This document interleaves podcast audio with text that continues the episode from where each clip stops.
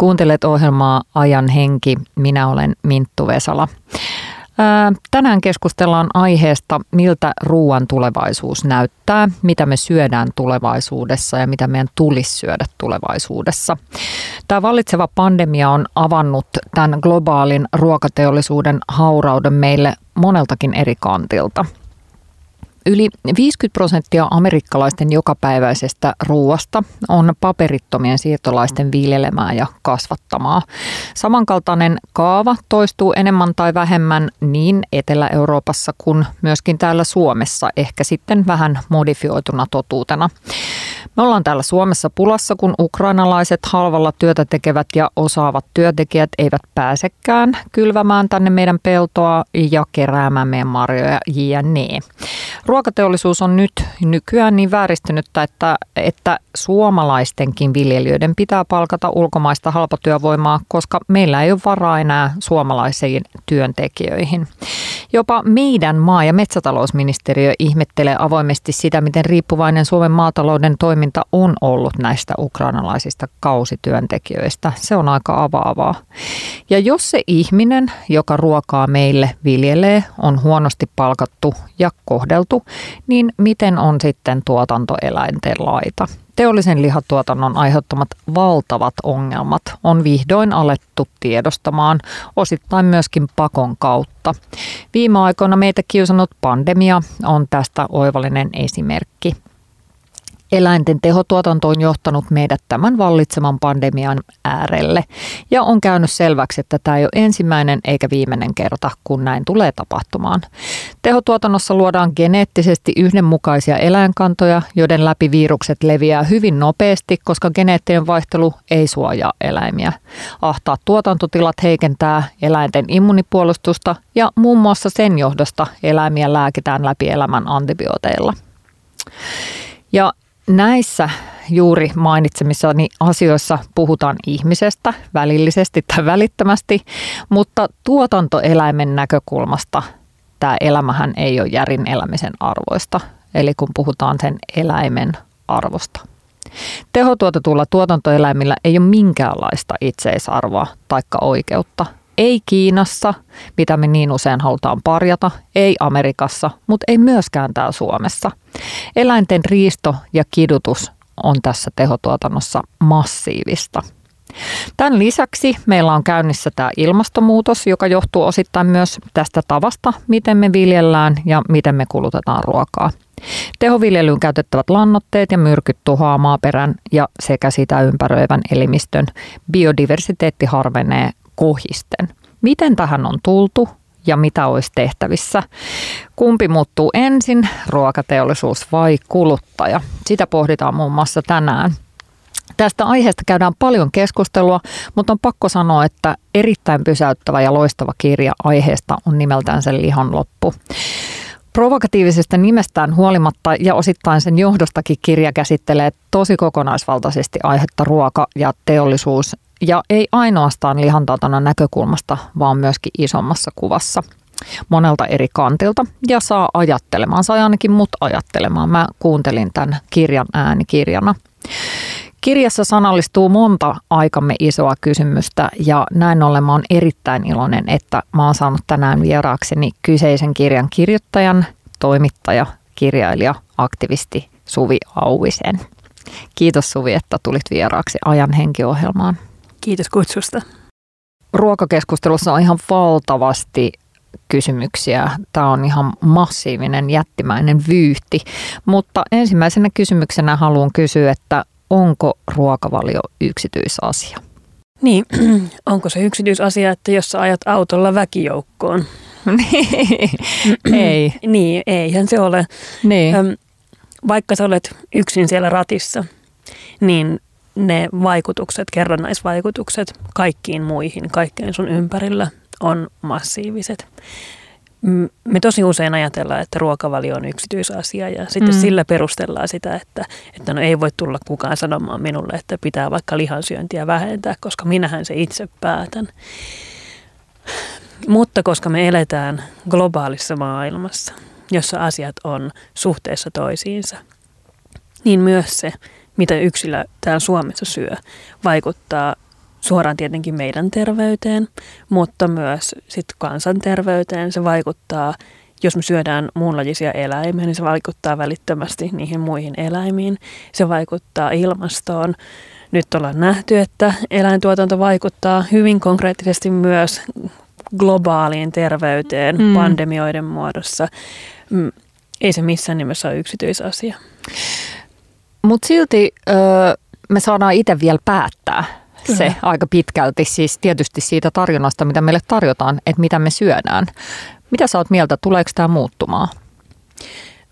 Jo nyt säädellään kuitenkin aika paljon sitä, että mitä syödään. Meillä on sekä lakeja että sit kulttuurisia normeja, jotka tosi paljon säätelee sitä, että mitä me syödään.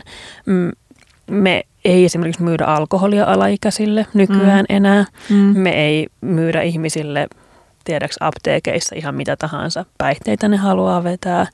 Suomessa me ei syödä esimerkiksi koiria tai lepakoita. Mm. Me ollaan päätetty yhdessä, että sianmaito on ällöttävää, mutta lehmänmaito herkullista. Nämä on kaikki jatkuvasti eläviä asioita, sekä lait että se, että mikä nähdään kulttuurisesti tai moraalisesti hyväksyttävänä. Ne ei ole mitenkään kiveen kirjoitettuja asioita. Ja sit, se tulee muuttumaan varmasti sekä, sekä lakitasolla että sitten myös etenkin tällä kulttuurisella tasolla. Ja lakihan tulee aina perässä. Mm. Ja jos ajatellaan sitä, että uh, filosofi David Hume, hänellä on tämä humen giljotiini, mm. jossa ajatellaan, että tosiasioista ei voi johtaa moraalisia sääntöjä. Se, että me nyt syödään eläimeen ja pidetään sitä normaalina, ei tarkoita, että se on moraalista tai että niin tulee olemaan jatkossa. Mm. Tämä, äh, miksi sun mielestä äh, ruoka herättää niin paljon tunteita? Ruoka herättää niin paljon tunteita sen takia, että me ensinnäkin ajatellaan, että se on henkilökohtaista, koska siihen liittyy paljon henkilökohtaisia esimerkiksi tunteita tai muistoja. Meillä on suurimmalla osalla tosi henkilökohtainen suhde ruokaan. Meillä on mm. lämpimiä ruokamuistoja vaikka niistä mummon lihapullista. Ja sitten ajatellaan, että, että jos joku tulee kritisoimaan vaikka eläinten tehotuotantoa, että se kritiikki kohdistuukin niihin mummon lihapulliin.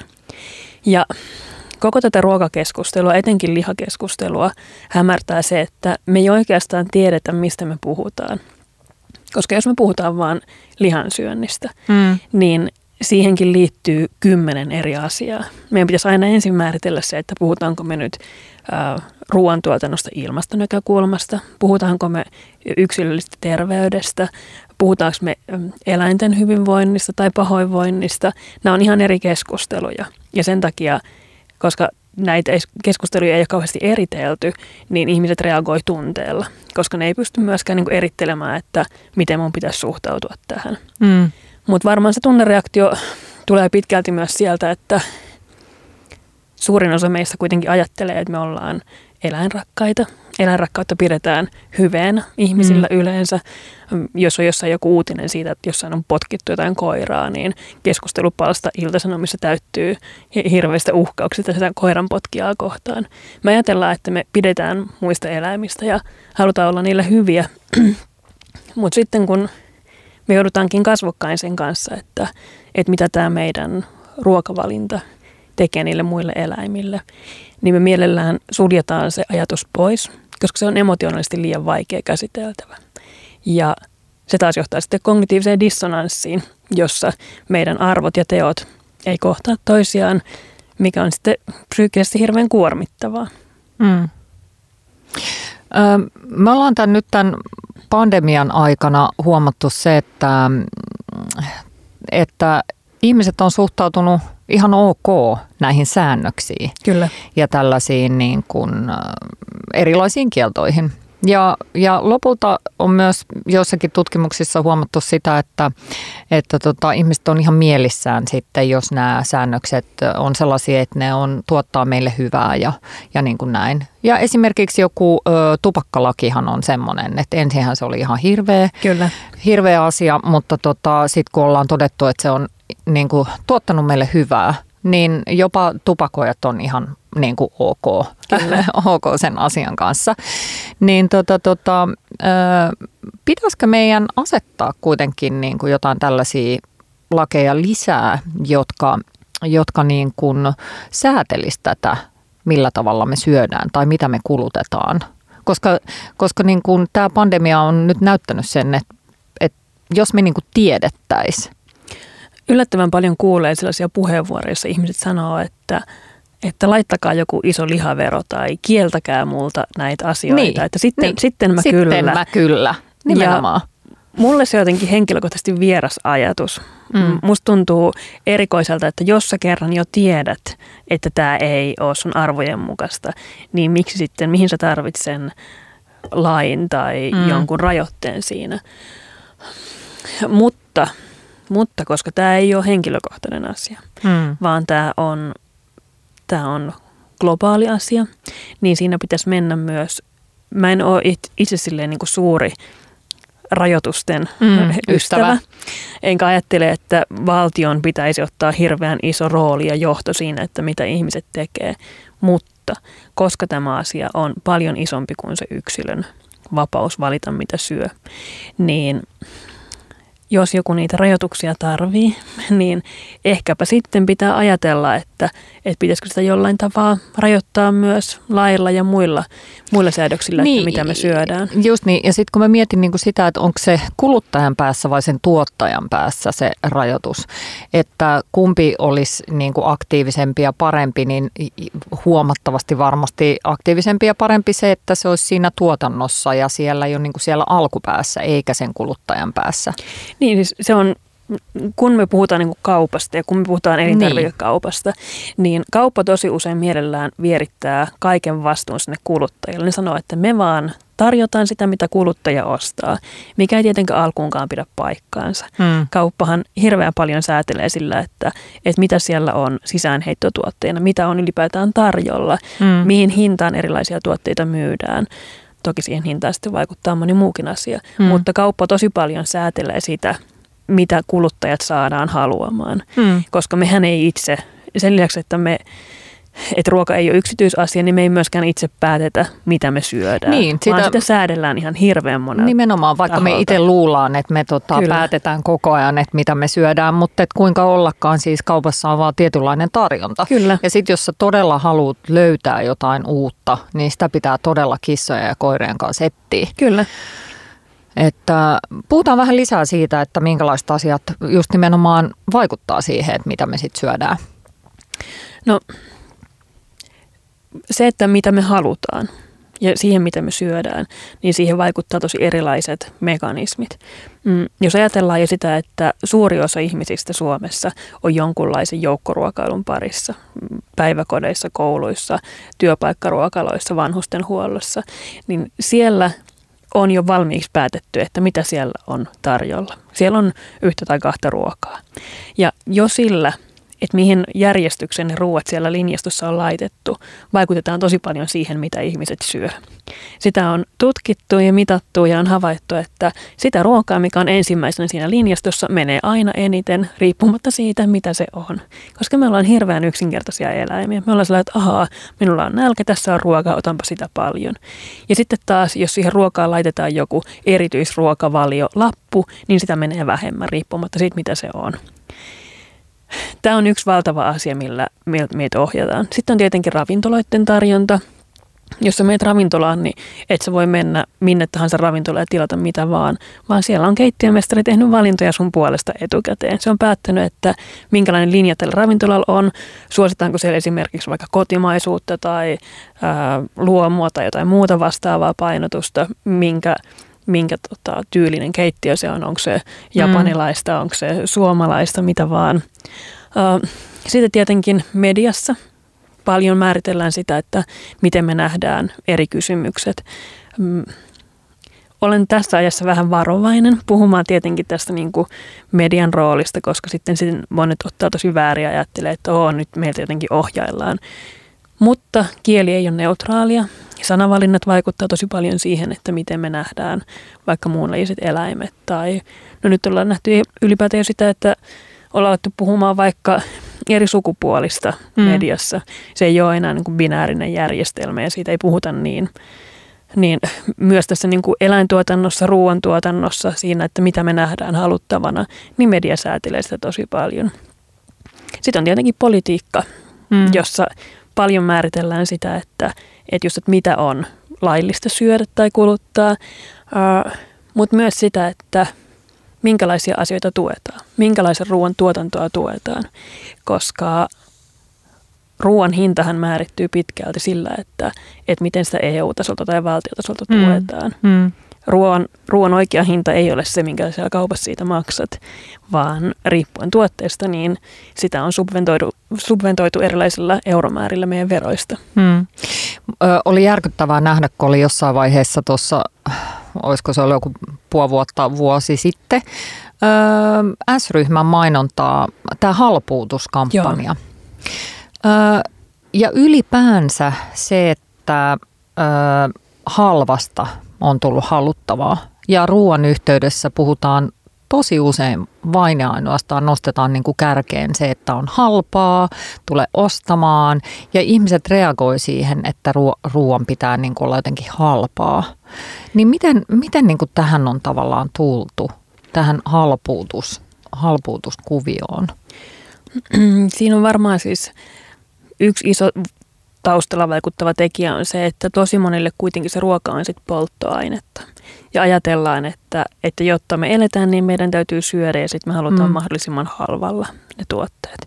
Mutta totta kai siinä on sellainen yleinen narratiivi, johon nyt on lähdetty just siitä, että, että kaupat laitetaan vaikka kilpailemaan sillä mm. halpuudella.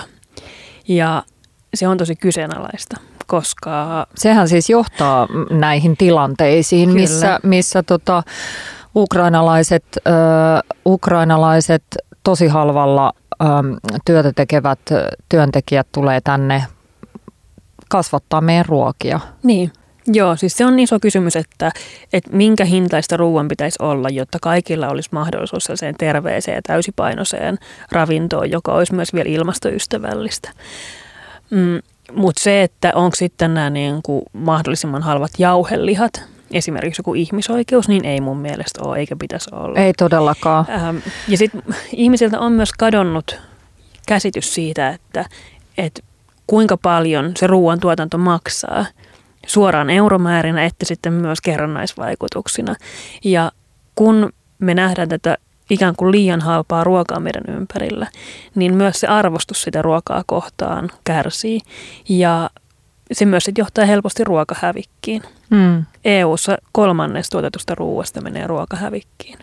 Ja se on ihan hirveä määrä. Ja kertoo mun mielestä paljon siitä, että, että me ei enää osata arvostaa sitä mm. ruokaa. Tuosta, että mitä tuetaan mm. ja mitä ei, niin mitä, mitä tuetaan? Eläintuotantoa tuetaan. Eläintuotanto ei ole kannattavaa esimerkiksi Suomessa juurikaan ilman, ilman näitä tukieuroja. Ja se on tosi tuskastuttavaa, kun alkaa ajatella isommin sitä, sitä koko kuviota, joka siellä on taustalla. EU-tasolta tuetaan tätä pohjoista tuotantoa tosi paljon, eli EU-maista kerättävillä veroilla maksetaan sitä, että Suomessa voidaan tuottaa esimerkiksi nautaa. Ja näitä eri, eri eläintuotannon muotoja tuetaan eri määrillä. Toki Suomessa tuetaan sitten myös viljelyä, mutta sitten pitää muistaa, että, että näistä ei ole kauhean tarkkoja tilastoja olemassa, ainakaan mä en löytänyt niitä siitä, että, että kuinka suuri osa näistä tuista menee eläintuotannolle suoraan tai välillisesti, koska niitä peltoja ei myöskään viljellä suoraan vaan meidän syötäväksi, vaan me syötetään hirveä määrä pelloilla tuotettavasta ruoasta ensin eläimille ja sitten me syödään ne eläimet, mikä on tietenkin älyttömän typerä ja se on tuhlaava tapa tuottaa ruokaa. Ei ole mitään järkeä kierrättää niitä proteiineja ensi eläinten kautta. Mm, mutta esimerkiksi EU:ssa siis kasvi- ja vihannestuotanto pärjää lähestulkoon ilman, ilman tukia. Ja jos me ajatellaan, että ruokien pitäisi kilpailla jotenkin vapailla markkinoilla, niin tällä hetkellä se on mahdotonta, koska lihan hinta on keinotekoisesti näillä tuilla painettu liian alas.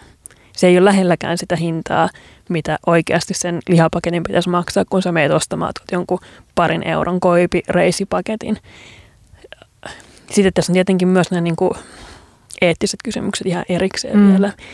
Ja jos me ajatellaan, että, että ruoan hintaan pitäisi lisätä jonkunlainen ilmastovaikutuslisä tai etiikka-lisä siihen hintaan, niin lihan hinnan pitäisi olla monin moninkertaisesti korkeampi. Miksi sitä lihan tuotantoa tuetaan niin paljon? Me ollaan niin tottuneita siihen, että, että lihaa pitää syödä. Ei siihen ole mitään järkevää syytä. Usein sanotaan, että no että mitä sitten ne kaikki tuottajat tekis. Suomessa työvoimasta noin kolme prosenttia työllistyy maanviljelyksen saralla. Ja tässä on siis niin kuin eläintuotannon kaikki muut maanviljelijät.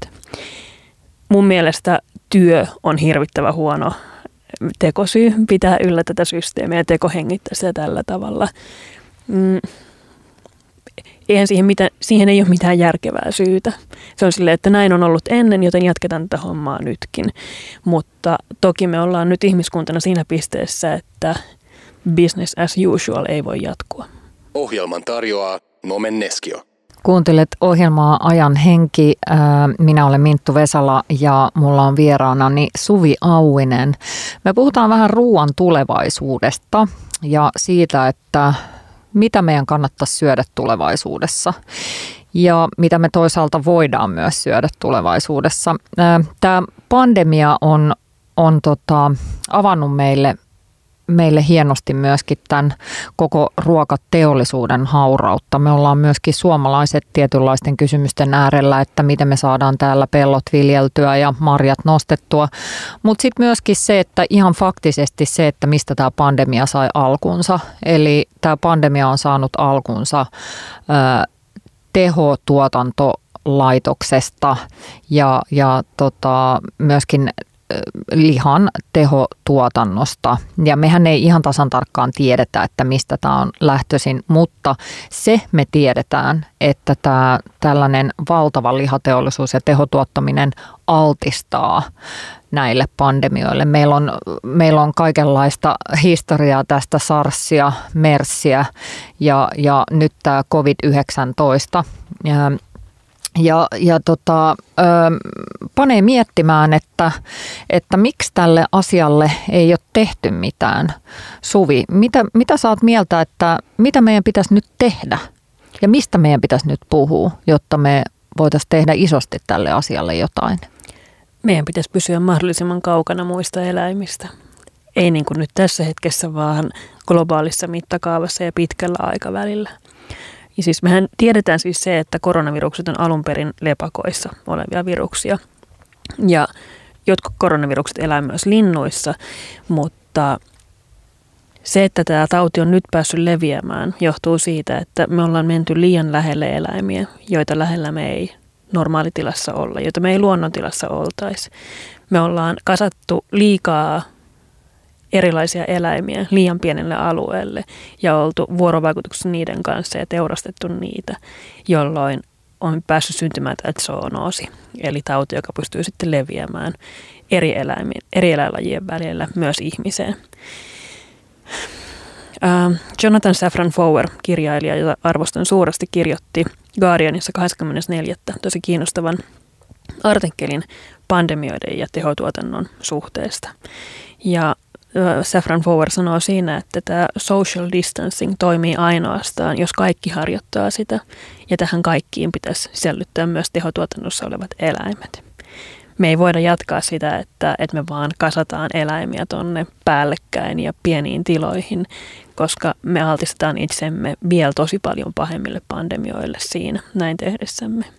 Ja Saffron Fower sanoo, että, että sen sijaan, että mietitään sitä, että miten me voidaan nyt, nyt myydä kuluttajille kasvomaskeja, niin meidän pitäisi tosi kiireellä purkaa tätä eläintuotantoa ja sen rakenteita. Ö, mitä sä luulet, tehdäänkö sitä tällä hetkellä vai ei? Eihän sitä tällä hetkellä tehdä. Hmm. Ja musta on ihmeellistä, että miten vielä tässäkään tilanteessa me ei puhuta enempää siitä tehotuotannosta ja siitä, että, että mikä on sen rooli näissä globaaleissa pandemioissa sekä hetkessä että tulevissa. Mm. Tällä hetkellä vielä se keskustelu on tosi paljon rajoittunut siihen, että, että voi voi niillä kiinalaisilla jotain ikäviä wet Joo, ja tämähän on ihan niin kuin siis, tämähän on ihan silmän lumetta. Kyllä, kyllä. Ja tietenkin myös altistaa erilaisille niin kuin rasismin muodoille mm. siinä sivussa. Me ajatellaan, että, että siellä ne barbaarit jotenkin kohtelee huonosti ja kyllä onneksi meillä on täällä Suomessa niin hyvin. Niin, Totta siis... kai siis, niin kuin, jos katsotaan niin kuin lyhyellä tähtäimellä, niin joku broilerin tehotuotantohalli on varmasti siis hygienisempi kuin tällä avoin wet market. Mutta sitten kun me katsotaan tätä isoa rakennetta, niin siis meillä on käsissä joukkotuhoase tässä tehotuotannossa ja sitä valmistellaan meidän silmien alla. Ja on ihmeellistä, että siihen ei puututa. Niin kuin tuossa alussa jo sanoit, niin se, että näistä eläimistä tehdään geneettisesti samanlaisia – ja sitten se, että, että niille samaan aikaan myös syötetään hirveitä määriä antibiootteja. Se on todella vaarallista. Se on todella vaarallista. Ja siis WHO, maailman terveysjärjestö, on sanonut, että antibioottiresistenssi on yksi suurimmista maailmanlaajuisista terveysuhista. Ja se antibioottiresistenssi syntyy siinä, kun me syötetään niille eläimille hirveitä määriä antibiootteja. Ja sitten ne eläimet tulee niille vastustuskykyisiksi. Ja sitten syntyy näitä superbakteereita – jotka ei enää, joihin antibiootti ei enää tehoakaan. Mm. Ja siis eikö ollut puhetta myöskin siitä, että, että Italian, äh, on ollut puhetta mediassa ainakin siitä, että yksi syy, että miksi Italiassa on kuollut niin paljon ihmisiä äh, tähän pandemiaan, niin olisi se, että heidän eläintuotannossa käytetään tosi paljon antibiootteja. Tästä en ja ole kuullut, mutta tämmöinen, tämmöinen, tämmöinen niin kuin joku epäilys on. Joo. Äh, Puhutaan vähän siitä, että, että tota, millaisista määristä on kysymys, kun puhutaan tästä niin kuin tehotuotannosta? Se määrä on niin älytön, että sitä ei pysty meidän rajallisella mielellä oikein käsittämään. Maailmassa kuolee 63 miljardia maaeläintä vuodessa ja joitain tuhansia miljardeja yksilöitä kaloja. Ja se tarkoittaa sitä, että 35 000 eläintä sekunnissa kuolee. Eli ajan henki kestää tunnin ja tämän tunnin ohjelman aikana 2 miljoonaa 100 000 eläintä kuolee maailmanlaajuisesti tehotuotannossa. Ja tämä tapahtuu siis jokaisen päivän, jokaisena hetkenä ympäri vuoden. Siellä jauhaa se mieletön tuhokone, joka jauhaa niitä muunlajisia eläimiä rattaisiinsa. Siis tämä on ihan hirveetä siis se on, se on niin iso määrä, että sitä ei voi mitenkään ymmärtää. Ja siis ei ole myöskään niin, että tämä eläintuotanto tapahtuu jossain muualla. Esimerkiksi Suomessa broilereita kuolee vuodessa 71 miljoonaa yksilöä. Se on niin kuin, se on niin kuin yli, mitä? Paljon se on per capita? Paljon se on per ihminen? Meitä on 5,5 miljoonaa. Yli 10. Niin. Siis toi on, toi on niin, noi on niin järkyttäviä määriä. Ja miten, siis mikä on johtanut siihen, että me ei välitetä tästä? Se on niin vaikea aihe.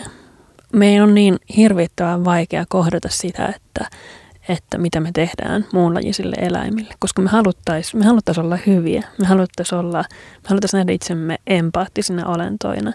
Ja se, jos me kohdellaan tuotantoeläimiä tuntevina, ajattelevina yksilöinä, mitä ne on. Mitä ne ovat. Niin, niin se tekee tosi vaikeaksi tämän nykyisen elämänmuodon jatkamisen. Ja se tekee tosi vaikeaksi sen tehotuotannon tukemisen. Mutta siis eikö meidän nyt vaan niinku sit pitäisi ö, herätä tästä, tästä niinku, ö, pääanuksesta ulos ja, ja tota, ö, tosi maailmaan? Että mikä saa jonkun ö, millä tätä voi niin perustella? Ihmiset, Mi- millä sitä perustellaan? Ihmiset luo erilaisia metodeja itselleen, millä ne, millä ne väistää tämän kognitiivisen dissonanssin. Esimerkiksi monet ajattelee, että, että, että ei ne eläimet tunne ja ajattele. Se on siis varmaan yleisin syy siihen, että, että millä tämä oikeutetaan itselle. Että se on vaan tyhmä eläin, eihän se, että mitä joku kananmuka ajattelee ja tuntee. Ja Vaikka tutkimukset samaan aikaan osoittaa meille, että eläimet tuntevat, Kyllä. eläimet ajattelevat, eläimet tekee tekoja, hyvinkin inhimillisiäkin tekoja niin kuin toisiaan kohtaan ja, ja, ja tota, ja eläimet ehdottomasti tuntevat kipua. Joo, Siis siitä ei ole, niin kuin, se ei ole mikään niin kuin kysymys. Niin, se ei enää. ole enää, enää mikään semmoinen niin hyhmäinen, hyhmäinen asia. Mm. M- mun, on niin kuin, mun on pakko jotenkin vaan, mä en siis pysty käsittämään sitä että, että ihminen pystyy ohittamaan niin paljon. Tässä on pakko olla jonkinlaisia rakenteita päällä, koska siis ö, meillähän useilla esim. Koti, kotieläinten mm. ja siis lemmikkien määrä kasvaa koko Kyllä. ajan. Huimaa vauhtia niin Kiinassa, Intiassa, Suomessa kuin kuin muuallakin, niin, ja monella on esimerkiksi se koira kotona. Kyllä. Öö, jos sulla on vaikka koira kotona, niin mä en ihan ymmärrä sitä, että miten voi käyttää vaikka turkista, mm. että omistaa kettuturkin ja että on se koira siellä kotona ja sitten syödä lihaa joka päivä. Mä en ymmärrä sitä komboa. Se on niin normalisoitua. Se meidän niin kuin koko yhteiskunta rakentuu sille massiiviselle eläinten tehotuotannolle ja sille, että se on niin, kuin niin normalisoitu, että me ei pystytä kyseenalaistamaan sitä mm. ennen kuin joku tulee niin kuin läimäseen naamaan sillä kuolleella eläimellä. Esimerkiksi näiden, esimerkiksi näiden niin kuin raatokuvien muodossa tai, niin. tai mitä on ollut näitä salakuvattuja kuvia me tarvitaan jotain tosi ravistelevaa ja herättävää. Mutta eikö tämmöinen niinku pandemia ole tosi ravisteleva ja herättävä? Ja myöskin sit se, että tota, eihän tämä niinku eettinen puoli tässä ole ainut, vaan meillä on selkeästi käynnissä valtava ilmastonmuutos. Kyllä. Meillä on tällä hetkellä päällä tämä pandemia, joka on johtuu tästä samaisesta asiasta. Ja sen lisäksi tähän ruoantuotantoon vielä liittyy tämä, niin kuin tämä näiden ö, siirtolaisten ja halpatyövoiman käyttö. Että me tarvitaan niin kuin tällaista, että tämä koko niin kuin, ö, koneisto, joka tuottaa meille ruokaa, niin kuulostaa siltä, että se riistä, riistää tosi monella eri tapaa. Kyllä. Se on rakennettu riiston varaan ja sen takia kun me tehdään valintoja ruoan suhteen, niin meillä ei tällä hetkellä ole mahdollisuutta, ellei nyt sitten viljele itse kaikkea ruokaansa, mihin mm. aika harva kuitenkin pystyy, niin, niin äh, sun pitää vaan sitten valita, että minkälaista riistoa, kuinka mm. paljon ja missä muodossa saat valmis hyväksymään. No miten tätä lähdetään niin kuin purkamaan? Miten tämä saataisiin jotenkin normalisoitua? Miten tämä saataisiin niin kuin hyvän puolelle tämä juttu käännettyä? Siinä on paljon isoja kysymyksiä ja varmasti niin kuin yksi on sellainen, että meidän täytyy tietenkin ensin yksilöinä ottaa vastuu siitä omasta toiminnastamme, koska meidän on tosi paljon vaikeampi lähteä muuttamaan isojen ihmisjoukkojen tai kansakuntien tottumuksia tai fiiliksiä siitä, että mikä sopii ruuaksi, mutta sen oman valinnan voi tehdä jokainen ja me tehdään. Siis ihminen tekee, yksilö tekee noin 200 valintaa joka päivä ruokaansa, ruokaansa liittyen. Mm. Me valitaan jatkuvasti, me valitaan sitä, että syönkö mä tänään aamiasta vai en. Syönkö mä siinä kananmunia, onko ne vapaan kananmunia, mm, mikä on tietenkin huijausta vähän sekin, vai, vai häkkikananmunia, vai mitä ne on. Äh, juonko mä kahvia, missä se kahvi on tuotettu, miten se on tuotettu. Mutta nämä valinnat on niin automatisoitu meille, että me ei oikeastaan edes ajatella valitsevamme. Mm. Mutta niitä omia valintoja voi tietenkin lähteä muokkaamaan saman tien. Ja siis politiikalla on ihan hirveän suuri rooli siinä, mm. että mitä me syödään. Että jos siihen, jos siihen globaaliin ruokabisnekseen haluaa muutosta, niin siinä on oikeastaan kolme tasoa, että sun pitää valita itse niitä reilumpia, parempia valintoja. Sitten pitää painostaa kauppaa ja tuottajia avoimempiin, läpinäkyvämpiin mm. tuotantoprosesseihin. Ja sitten on, on tämä niinku poliittinen taso, eli pitää vaatia poliitikoilta enemmän ja paremmin. Esimerkiksi tällä hetkellä se, että, että mitä EU:ssa tuetaan niillä tukiaisilla, se ei ole linjassa EUn ilmastopolitiikan kanssa. Eli tällä europarlamenttikaudella määritellään uudestaan se, että, että mihin parlamentissa jaetaan näitä tukia, hmm. minkälaisia tukia mikäkin teollisuuden ala saa. Ja siinä on sellainen paikka esimerkiksi, jossa pitäisi isosti pitää ääntä siitä ja painostaa siihen suuntaan, että, että nyt ihan oikeasti meidän pitää ajatella esimerkiksi ilmastoa, joka keskustelu on nyt tämän niin kuin pandemian jalkoihin jäänyt aivan täysin, mutta hmm. kriisiähän ei ole mitenkään ratkaistu vielä. Ei tietenkään millään tavalla. Onko tämä radikaali muutos välttämätön? On. Se on elintärkeä. Meillä ei ole siis mitään muuta vaihtoehtoa kuin lähteä muokkaamaan ja aika isolla kädellä sitä, että, että miten, miten me ruokaa tuotetaan. Ja yksi tosi kriittinen, nopeasti ratkaistava asia on se, että, että peltoa ei voida raivata oikeastaan enää yhtään lisää. Maapallon viljelyalasta on nyt käytetty ikään kuin se, mikä käytettävissä on. Ja jokainen uusi raivattu pelto on valtava ekologinen kriisi. Eli meidän täytyy pystyä kytkemään se meidän ruoantuotanto irti niistä ilmastovaikutuksista. Ja yksi helpompia tapoja siihen on alkaa luopua niistä eläinperäisistä tuotteista, koska eläintuotanto on massiivinen päästöjen tuottaja. Ja se on täysin turha päästöjen tuottaja. Me ei tarvita niitä eläimiä meidän ruuaksi mihinkään. Ja se olisi sellainen, mikä me voitaisiin helpoiten ja nopeiten leikata pois.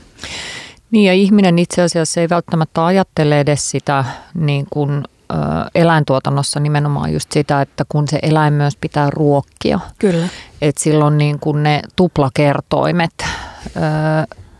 Ja jos ei sitten pysty niin kuin kokonaan sitä, sitä lihansyöntiä lopettamaan, niin sitähän siis pitäisi aivan radikaalisti vähentää.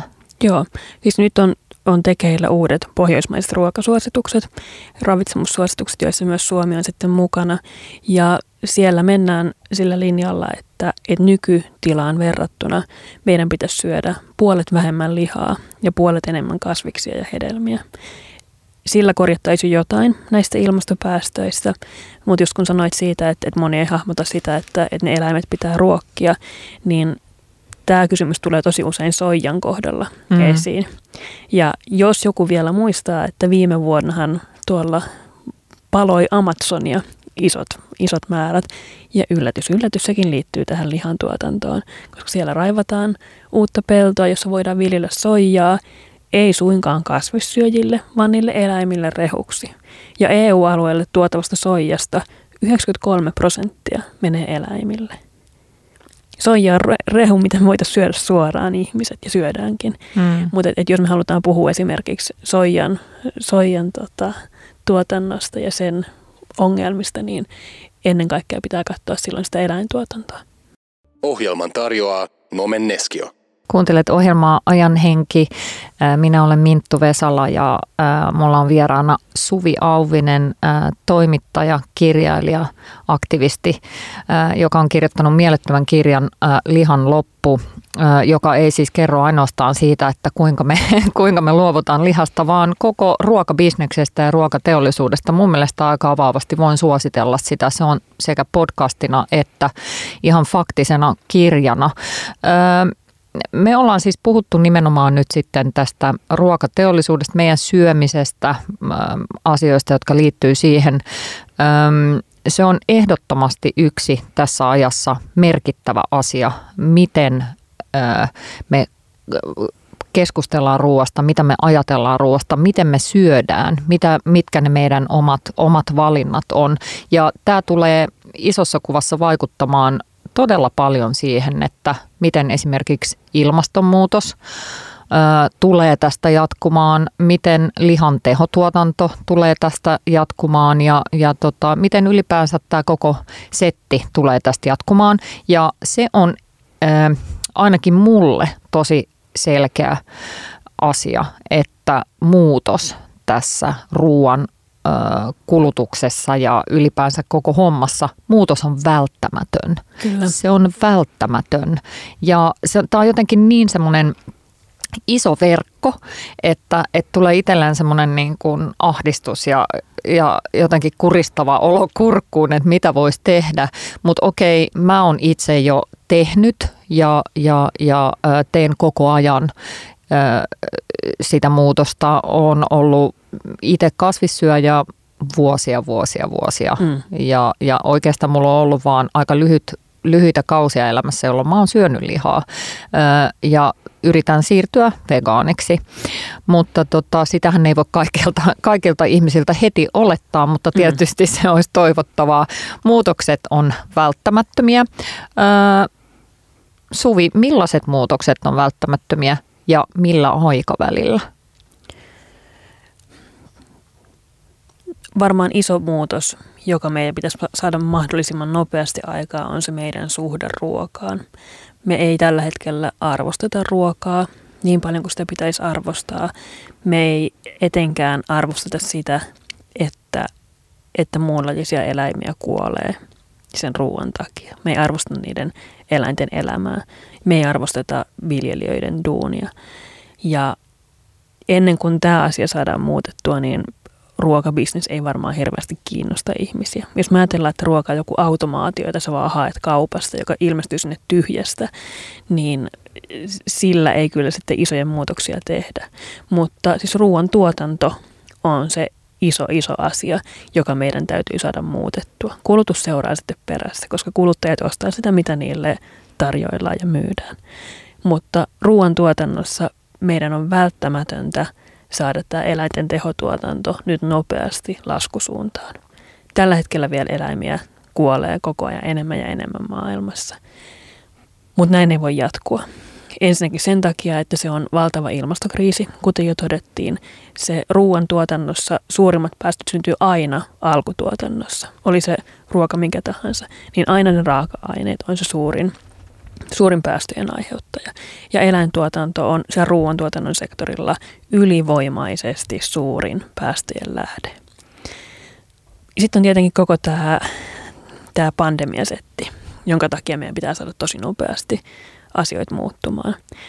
Iso-Britannian hallituksen teettämän selvityksen mukaan vuonna 2050 10 miljoonaa ihmistä kuolee vuosittain infektiosairauksiin, joihin antibiootit ei enää tehoa. Eli 10 miljoonaa ihmistä kuolee välillisesti tehotuotannon, eläinten tehotuotannon seurauksena. Mm. Onko tämä sellainen määrä, mihin me ollaan valmiita? Ei mun mielestä pitäisi olla. Mm. Ja tämä vuosi 2050 on kiinnostava luku, mikä täällä on laitettu. Nyt kun me ollaan saatu lisää tietoa ilmastokriisistä, me ollaan saatu kuulla toistuvasti kaksi eri vuosilukua, 2030 ja 2050. Mm. Ne on kaksi tällaista ikään kuin etappia. Joihin... Toinen on 10 vuoden kuluttua, toinen 30 Kyllä. vuoden kuluttua. Yes. Ne, on, ne on sen verran lähellä, että meidän on jotenkin meidän rajallisilla aivoilla mahdollista käsittää ne.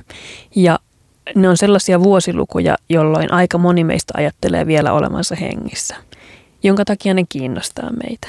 Jos me sanotaan, että vuoteen 3000 mennessä pitää tapahtua sitä ja tätä, niin ihmiset kintaalla tapahtuu. viittaa, koska enhän minä ole täällä silloin. Niin, kyllä. Ja nämä vuodet 2030 ja 2050 on sellaisia etappeja, joiden valossa ehkä voisi ajatella myös tätä ruoantuotannon muutosta. Jos me ajatellaan, että vuoteen 2030 mennessä ja vuoteen 2050 mennessä meidän pitää saavuttaa tiettyjä ilmastotavoitteita, niin nämä ilmastotavoitteethan on suoraan sidottuja tähän ruoantuotantoon. Ei ole yhtä ilman toista. Jos me täältä ilmastokysymyksistä romutetaan tämä ruoantuotanto, niin me voidaan sanoa heipat kaikille lämpenemisen hidastamisille ja estämisille. Mm, mm. Eli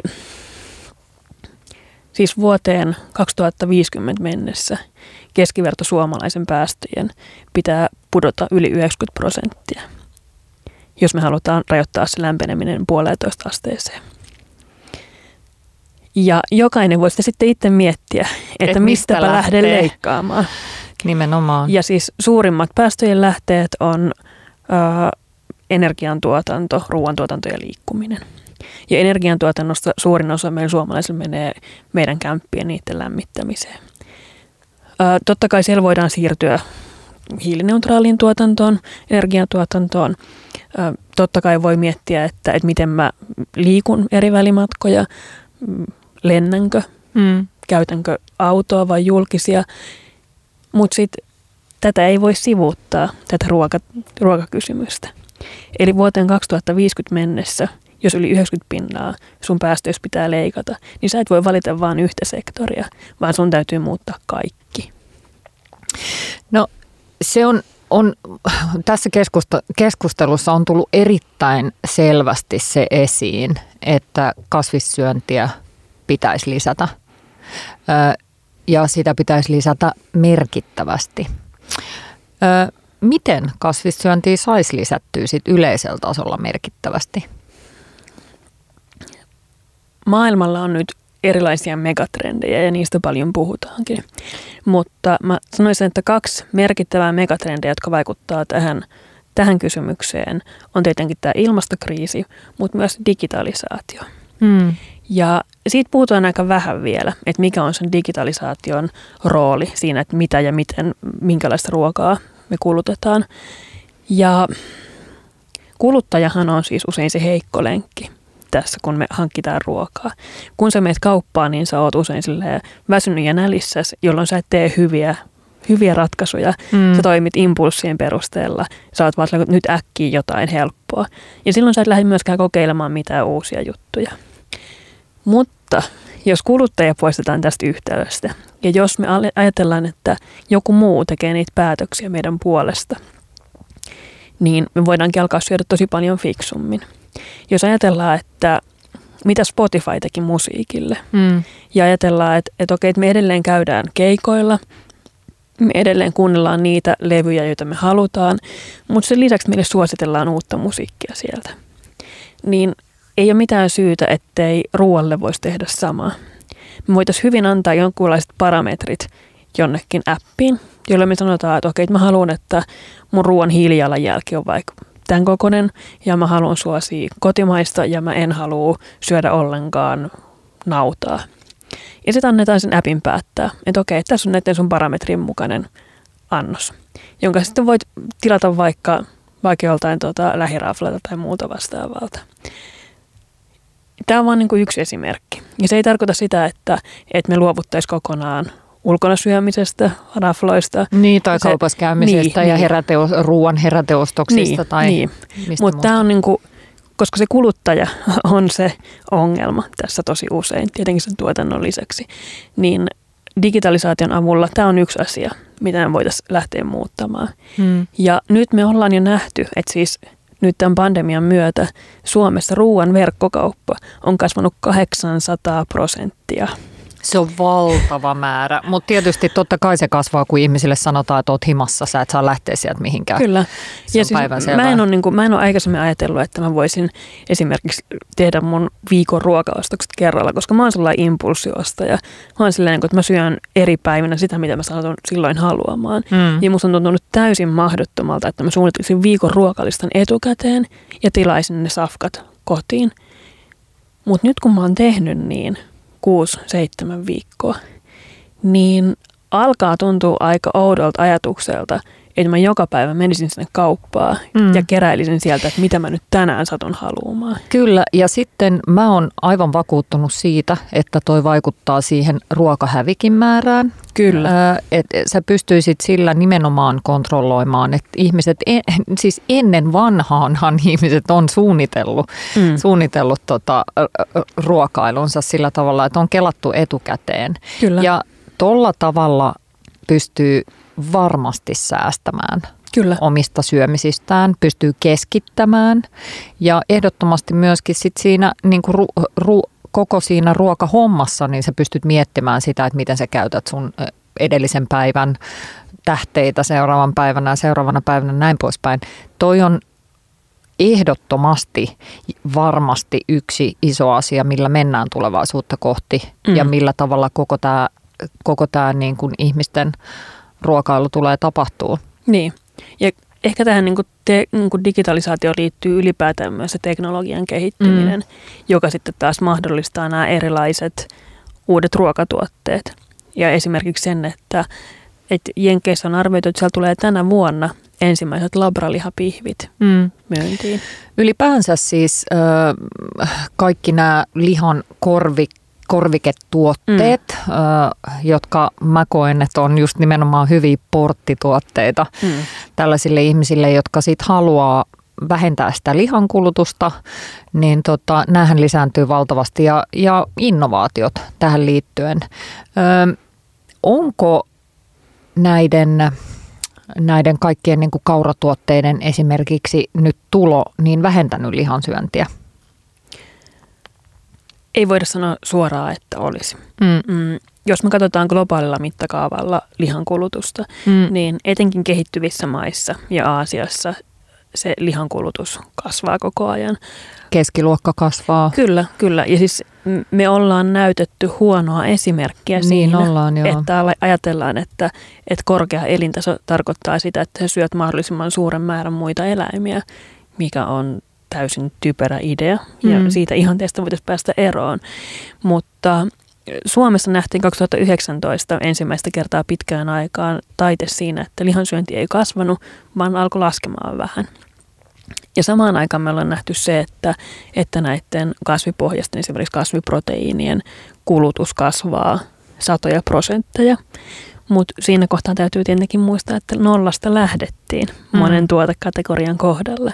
Eli ne valtavan suuret kasvut ei vielä näy suorassa suhteessa siihen lihankulutukseen. Ja on myös arvioitu Suomessa, että, että ihmiset ei tällä hetkellä vielä korvaa lihaa näillä kasviproteiineilla, vaan ne ostaa niitä siihen lisäksi. Mikä tarkoittaa, että kulutus vaan lisääntyy mm. ja näinhän tietenkään ei voi jatkua. Me ei voida vaan ostaa lisää ja lisää ja lisää ruokaa, vaan jostain pitää lähteä pudottamaan. Ja mä toivon, että jokainen uusi kasvipohjainen tuote syrjäyttää siellä kaupassa jonkun eläinperäisen tuotteen, koska siellä on määrätty määrä hyllytilaa ja jonkun täytyy aina väistyä, kun uusi tuote tulee sisään. Kaupat ei vaan kasva ja kasva ja kasva loputtomiin, mm. vaan jotain sieltä aina lähtee. Ja siis se on nähty, että kauppojen hyllyillä on tällainen hidas korvaamisefekti on käynnissä, mm. joka sitten tulee pitkällä aikavälillä näkymään siinä, että, että se lihan kulutuskin laskee. Mm. Itse on, on kyllä huomannut sen, kun on, on viimeisen tota, ö, parin, kolmen, neljän vuoden aikana etsinyt ö, maitotuotteille korvaavia tuotteita, niin ö, se on siis todella avaavaa seistä – näiden niin kuin maitotuotehyllyjen edessä, hyllyjen edessä, missä on jogurttia, maitoa, juustoja. Ne on siis valtavia, valtavia määriä Kyllä. maitojohdannaisia, lehmän maito, lampaan maito johdannaisia Kyllä. tuotteita. Jos yrittää löytää siitä hyllystä niin kuin kasviperäisiä tuotteita, niin mä en tiedä mikä se on se niin kuin prosentuaalinen määrä, mutta mä itse vaan on niin kuin siis kiinnittänyt tähän huomiota jo pidemmän aikaa, että olisiko se niin kuin siis silleen, että 2 prosenttia hyllytilasta on kasvi peräisille tuotteille ja loput on sitten sille niin kuin eläimestä peräisin olevalle tuotteille. Ja tähän ei niin kuin varsinaisesti ole mitään syytä, koska se niin. sama tuote pystyttäisiin tekemään pelkästään niin kuin kasvipohjaisesti.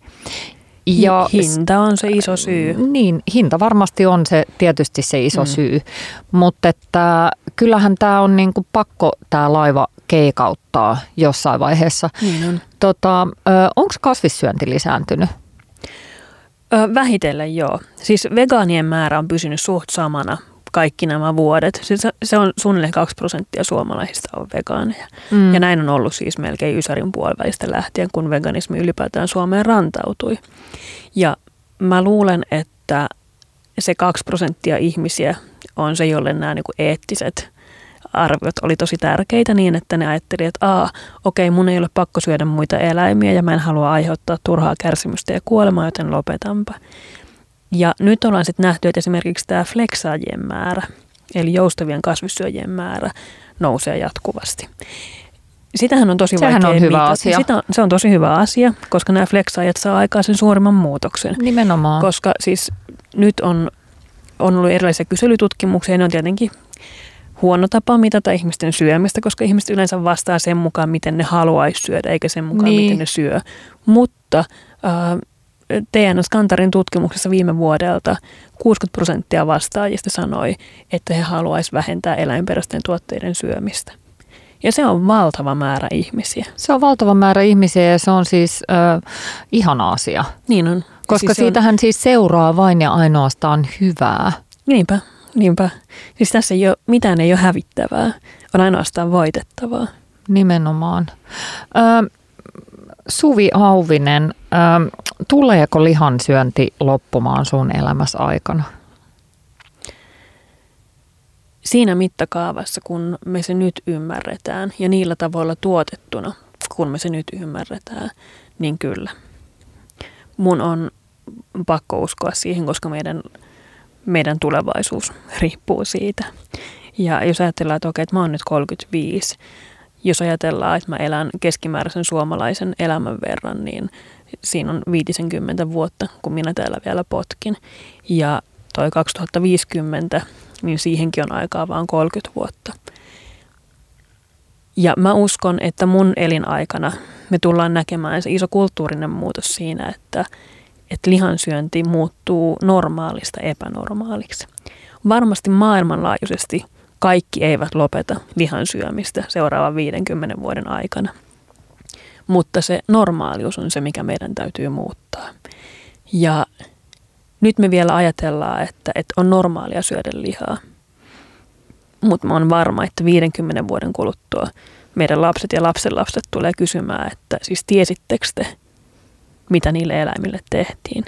Ja tiesittekö te, että minkälaisia ilmastovaikutuksia sillä oli? Tiesittekö te, että niistä leviää tällaisia tauteja? Ja mä haluan voida vastata, että joo, mä tiesin ja mä kyllä yritin kaikkeni. Mutta mä uskon, että samalla tavalla kuin kun mä ajatellaan, että jonkun hirmuhallinnon alla, niin minä olisin kyllä noussut vastarintaan.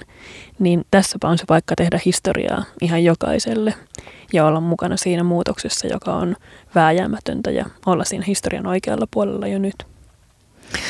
Minä olen mukana muutoksessa Mahtavaa. ja haluan olla mukana muutoksessa vieläkin enemmän. Öö, syökää ihmiset enemmän kasviksia ja, ja vähemmän lihaa. Öö, kiitos, että kuuntelit ohjelmaa Ajan henki. Kiitos Suvi Auvinen, että tulit keskustelemaan tästä supertärkeästä aiheesta. Kiitos Mintta kutsusta. Öö, ei muuta kuin, että voikaa hyvin. Ohjelman tarjoaa Nomen Neskio.